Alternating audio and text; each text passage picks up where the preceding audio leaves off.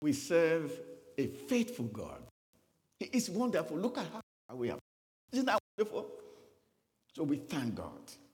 Now, let me just remind you of something that Pastor said last week. He sent you home wondering who is that guy that had never had a bad hair day.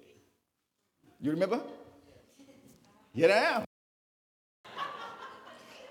And we do have a men's uh, hair group here in the church. So if you look around, some of our members are here too. So I'm not alone. As some of you know, let me just first of all start with a personal story. Some of you know that I have a business in Westchester County that provides healthcare services for kids. I 10, I applied for two New York programs for kids. After many prayers, the work a dedicated staff, and many trips to Albany, both were approved in 2020. We were so overjoyed with this big breakthrough. So we hired staff and began planning. Just as we were about to launch, COVID hit hard. And everything came to a standstill. Concerns and anxiety ran very high. All our plans crumbled. Angry and frustrated, worried, and unable to sleep, I sought the Lord several times. Why, Lord? Why? Why me? What are you doing? Why would you let this happen to me? He was conspicuously silent. Oh, I pounded on those gates and wrestled with him several times. Holy Spirit led me through many great passages in the Bible books of Habakkuk, Isaiah, and James. I want to share with you today my experience with worry and fear. And what the Holy Spirit taught me during and moments of desperation and despair. I want to share with you what stopped me from asking God why, to developing a deeper level of trust in Him. How I stopped complaining and transitioned to praising and worshiping Him. Am I out of the woods? No. But God reminds me every day in Isaiah 41 13 that He holds me by my right hand. He is the Lord, and I must never be afraid or dismayed.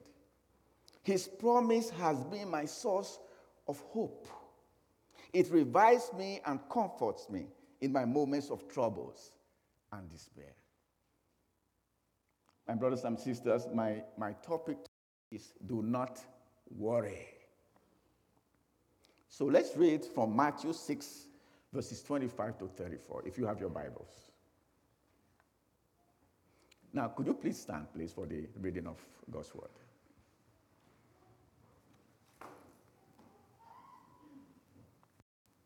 Therefore, I tell you, do not worry about your life, what you will eat, or about your body, what you will wear. Is not life more important than food? And the body more important than clothes? Look at the birds of the air. They do not sow or reap or store away in barns. And yet your heavenly Father feeds them. Are you not much more valuable than they? Which of add a single hour to his life. And why do you worry about clothes? See how the of the, of the field grow. They do not spin.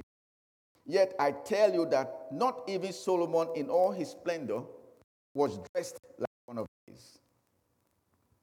That is how God clothes the grass, which is and tomorrow is thrown into the fire will he not much more clothe you, O you of little faith? So do not worry, saying, What shall we eat? Or what shall we drink? Or what shall we wear? For the pagans run after all things. And your heavenly Father knows that you need them. But seek first the kingdom of God and his righteousness, and all these things will be given to you as well. Therefore, do not worry about tomorrow, for tomorrow we worry about itself. Each day has enough trouble of its own. Let us pray. Father, my God, you, Lord, for this day. You, Lord, for who you are of the universe. Father God, thank you for everyone that is here today, those who are online listening. Lord God, I let your Holy Spirit take control of this sanctuary. Surround this building with your Holy Ghost. And every soul, every and Father God, step the heart of your people. Morning, Lord God, Master, and let your receive in Jesus' name. Amen. Be seated, please.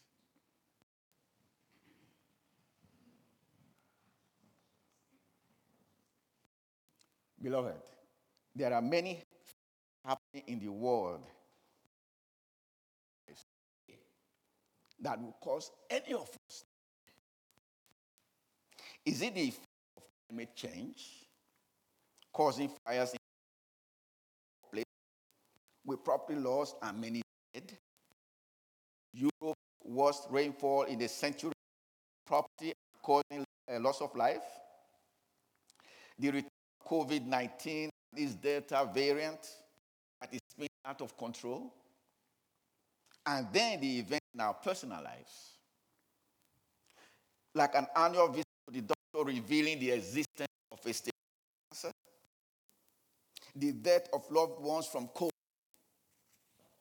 loss of jobs, the stack of bills we are unable to pay, relationships broken up in pieces, the uncertainty about school openings. Before you can process one, something worse happens Don't you just that something is wrong? Something beyond your control? One of the main things that is dominating our lives today is worry. It comes in different shades and colors. And worry is experienced by all age groups. Some of us live our lives perpetually worried. I'm not talking about concerns. I'm talking about when we are unable to sleep because we worry. In the passage we read, Jesus cautions, do not worry. He extended an invitation to all his righteousness.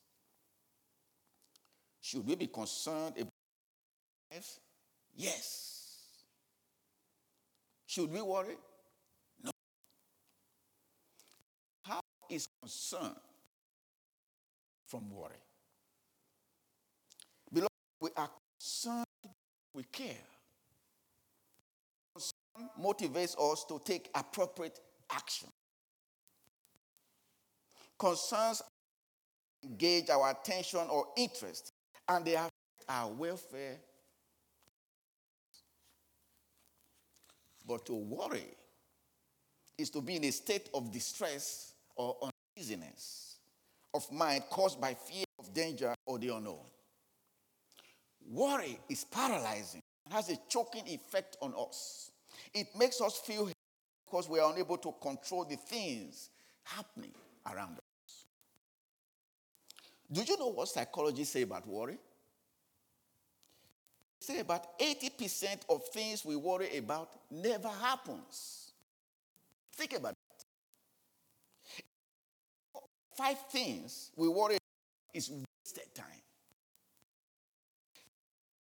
Worry makes us cranky, stressed, have sleepless nights, ulcers, and many more. I'm not including hair loss here.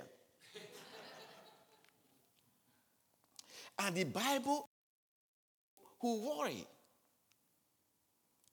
Do you remember Martha in Luke chapter 10? When Jesus visited Martha, with organizing the reception party for him. I imagine Martha dashing from one house to another, shouting commands at everyone in her sight. All the while, her sister, Mary, to comfort at the Lord's presence, sitting quietly at his feet. Then Martha tried to draw Jesus into her chaos, requesting him to order Mary and help her.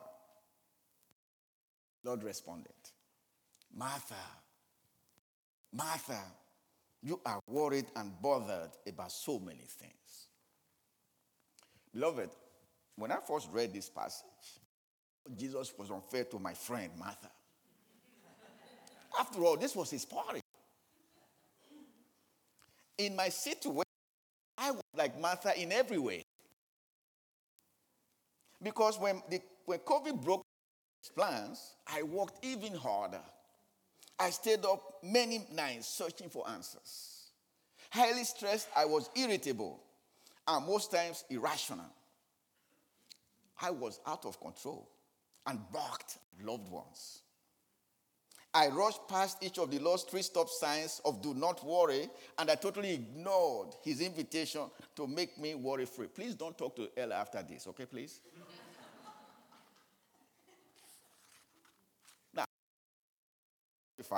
Therefore, I say to you, do not worry about your life as to what you will eat or what you will drink, nor for food for your body as to what you will put on. The word therefore refers to the previous verse 24 before this passage, where Jesus teaches that no one can serve two masters. For either he will hate one and love the other, or he will be devoted one or despise the other. You cannot serve God and wealth. Jesus says it's not about wealth or a successful business or your community status or your address. It's all about who is your master. Therefore, to overcome worry, you must first know who is your master. So, beloved, who is your master? Do you know how to find out? By asking yourself who occupies most of your thoughts, time, and efforts. Jesus tells us that we worry because our focus is on the wrong authority. He invites us to choose what is eternal and lasting over what is worldly and perishable. Jesus tells us up front in this passage that worry is useless. He says no amount of worry can change anything. In my situation, staying up endless nights, worrying about my business, my losses, my family, and my future produced nothing. In the passage we read, Jesus asked us these questions. He says, You are worried about food. Is life not more important than food? Meaning, if we must worry, we should worry about life. You worry about clothes. Is the body not more important than raiment? He is asking us is it not more important to have the arms, the legs, and the head to sleep, to your clothes over? He's telling us that when we worry about food and clothes or what to drink, we are simply stressing over the little things of life. Let me stop here a little bit and explain something. Please understand that during the days of Jesus on earth, and even in, this, in some countries today, it is the sufficiency of things like food, clothes, and what to drink that cause people to worry. In this country, what causes us to worry may not be clothes, food, or drink. It is perhaps the basic needs such as roofs over our heads, light, and heat. But regardless, Jesus is simply telling us not to worry about things that God promises to supply. He cautions that our life should not be about such things. It is not that these things do not matter. The Lord is simply saying they are, what, not, they are not worth losing sleep over. Then he says, Worry does not add a single hour to our lifespan. Worry is a life taker, not a life giver. We must therefore break free from worry. And we must believe we matter to God because we are His creation. And then He comes to His creation by telling us to look at birds of the air. Birds wake up every morning singing. They are not frantic, not in a frenzy, just hunting for worms. Birds do not sow nor reap. They have no bonds, no bank accounts, no stocks, no investments. They eat every day and always seem to have enough.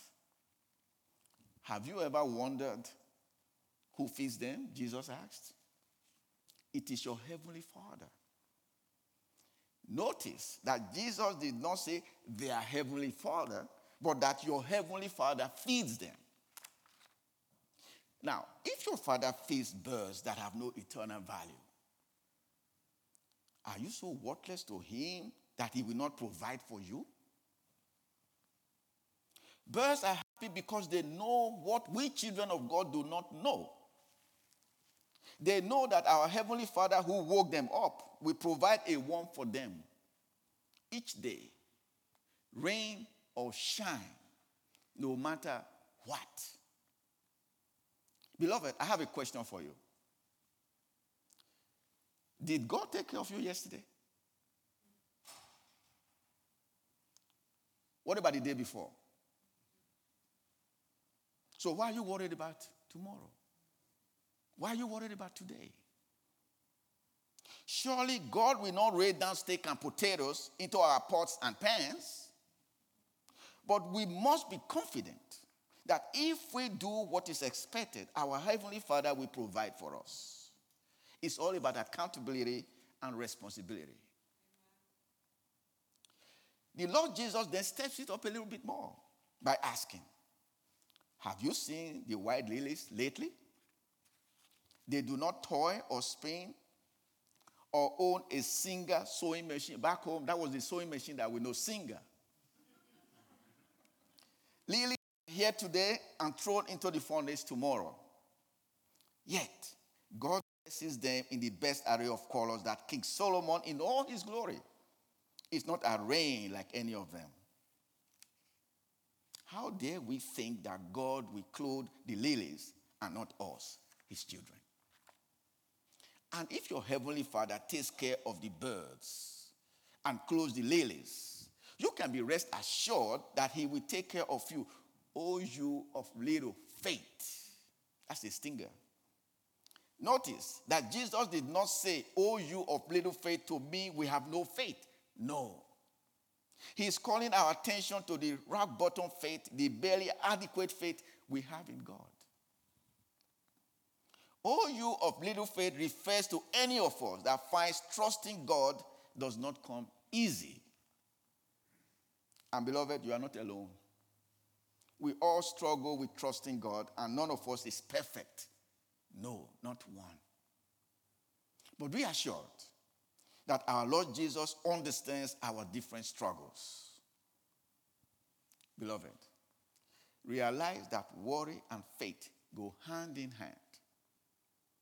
The more we trust God and put our faith in Him, the less worry becomes a stronghold in our life. The Lord must have for us if He says to us, Do not worry. Now, Lord Jesus turns his attention from nature to those who should worry the pagans. He tells us that pagans worry because they have no heavenly father like us. Pagans are under the control of Satan. So, two questions for you. If you and me, children of God, worry because we are frightened by events around us and our personal lives, and then go into hiding, how are we different from pagans and unbelievers? If we, children of God, and we know that we are believers, then how dare we worry like pagans when Jehovah God declares in his book that he is our refuge and strength, a very present help in times of trouble? God must feel insulted by our worries because worry is unbelievers' stuff. It's for non Christians, it's a pagan thing. As children of the living God, we must walk by faith, believing that He that promised is faithful. Then Jesus continues by saying that we worry because our priorities or value systems are wrong. He says, if we seek first the kingdom of God and his righteousness, all these things will be given to us. This is a wonderful promise for me. It threw me to the floor, face in the dust, shouting, Yes, yes, yes. How could I be so ignorant and ungrateful? This promise essentially redirected my focus to God, deepened my trust in Him, made me reflect on how far Jesus has brought me reminding me of His grace, His blessings at each milestone of my life. God has never really failed me.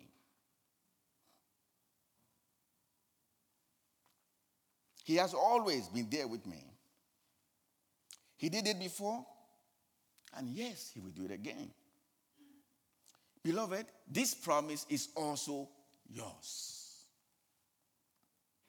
The blessings of God, the fulfillment of His promises in our lives, come only from seeking Him, His kingdom, and His righteousness. I personally find this promise extremely comforting, but incredibly challenging. Comforting because God unfailingly delivers on His promises. Challenging because I must take make God and his kingdom my primary concern. What must we do to make God our primary concern? By actively deciding to put him first in our lives. Fill our thoughts with his desires. Model his character in every area of our life. Serve and obey him in everything Love God and our neighbors as ourselves. The challenge you and I face today, beloved, is that our human relationships, life goals, business concerns, and many other desires compete for what is our priority. And any of these can quickly bump God out of first place in our list of priorities. Unless we actively choose to give God first place in every area of our life. This choice defines what faith is the confident assurance that what we hope for is going to happen, and the evidence of things we cannot see. I am convinced, beloved, that making this choice and sticking to it is what moves us from people of little faith to believers of greater faith. Beloved, remember that we have to stick to this decision. Now, let me ask you a question. Do you remember how you felt when you were young and your birthday approached? How you were excited and anxious, so excited that you couldn't sleep? You knew then that you would certainly receive gifts and other special treats. And some of them will be a surprise, right? Realize that birthdays combine two factors assurance that you will receive gifts and anticipation for some surprises. And so is faith in God. What is faith? The conviction based on our past experiences that God's new and fresh surprises will surely be ours. Faith is the bridge between where we are and the place God is taking us. Faith requires us to reorient our lives to biblical facts and live accordingly. And if we do, we have access to his blessings each day and yes, forever. And the Lord Jesus is not finished. He presses his demands even further by saying that we must reset our thinking. He says, Do not worry about tomorrow, for tomorrow will care for itself. Each day has enough trouble of its own. Beloved, there are two days we must never worry about yesterday and tomorrow. We are crucified between the two when we worry. We remember what happened. We don't know what's going to happen tomorrow. We worry. Jesus says we miss the point because God gives us grace one day at a time. He will not give us tomorrow's grace today, He gives us tomorrow's grace tomorrow. Jeremiah says in Lamentations 3:23 that God faithfully renews his mercies for us every morning. Should we be concerned and prepare for tomorrow? Of course, yes. Concern is legitimate. But should we stay up all night and worrying about it? Absolutely not. Listen to what Psalm 121, verses 3 to 4 says The Lord will not let you stumble and fall. The one who watches over you will not sleep. Indeed, he who watches over Israel, that is all believers, never tires and never sleeps. That is God's promise to his people, you and me. The lesson here is that we should never worry again and lose any sleep, no matter the situation or circumstance. Beloved, go to sleep and let your heavenly Father stay up. This does not mean we do not plan for tomorrow, or we do not study for our exams, or buy groceries in preparation for Thursday's dinner. No. In fact, planning for tomorrow is time well spent. But worrying about tomorrow is time wasted. Careful planning is thinking ahead about our goals and trusting in God's guidance. If done properly, planning can prevent concerns from turning into worry. So let me encourage you, beloved that the answer to worry is Christ alone and our faith in Him. We matter so much to our Heavenly Father that He sent His one and only Son to die for us on the cross. It is our faith in Christ alone that gives us victory over any event, situations, and circumstances in our life. Jesus declares in Matthew 28 a thing All authority has been given to me in heaven and earth.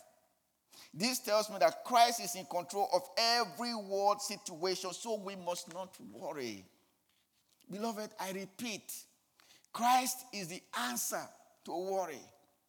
He says in John 16 33, In me you may have peace.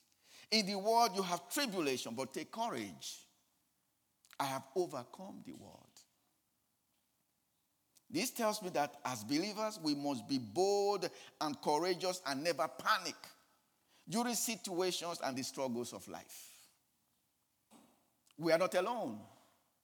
For Jesus does not abandon us to our struggles. What we must remember, beloved, is that the victory, that victory has already been won. Jesus is the fulfillment and the reality of all God's promises. We must claim the peace of Christ even at times such as these. Beloved, Jesus is calling you to his peace and a life free of worries. So, I give you Romans 8 38 19 as your take home gift today. It is your new all power tool against worry. It reads Neither death nor life, nor angels, nor principalities, nor things present, nor things to come, nor powers, nor height, nor depth, nor any other created thing will be able to separate you from the love of God which is in Christ Jesus our Lord. Finally, beloved, the history of Lakeview is a lesson in God's faithfulness. This church started in the living room of our pastor and sister Diane. Through the past years, as Pastor said last Sunday, Lakeview met at Starbucks, at a bar, at a movie theater, and then congregated at Carmel High School for many years. We moved to the Steeple Center just before COVID struck. Each milestone presented its own set of difficulties. No amount of worry by you or the leaders of this church could have changed the course of events. For nothing was by our power, our strength, but only by the Spirit of God. And here we are today at our own permanent location. God is faithful. Yes, things may seem out of control out there and around you. Your personal life situations may seem overwhelming and beyond your control. I am here today, beloved, to tell you in the most loud voice I can say it Jesus is in control. Do not worry, just believe. Let us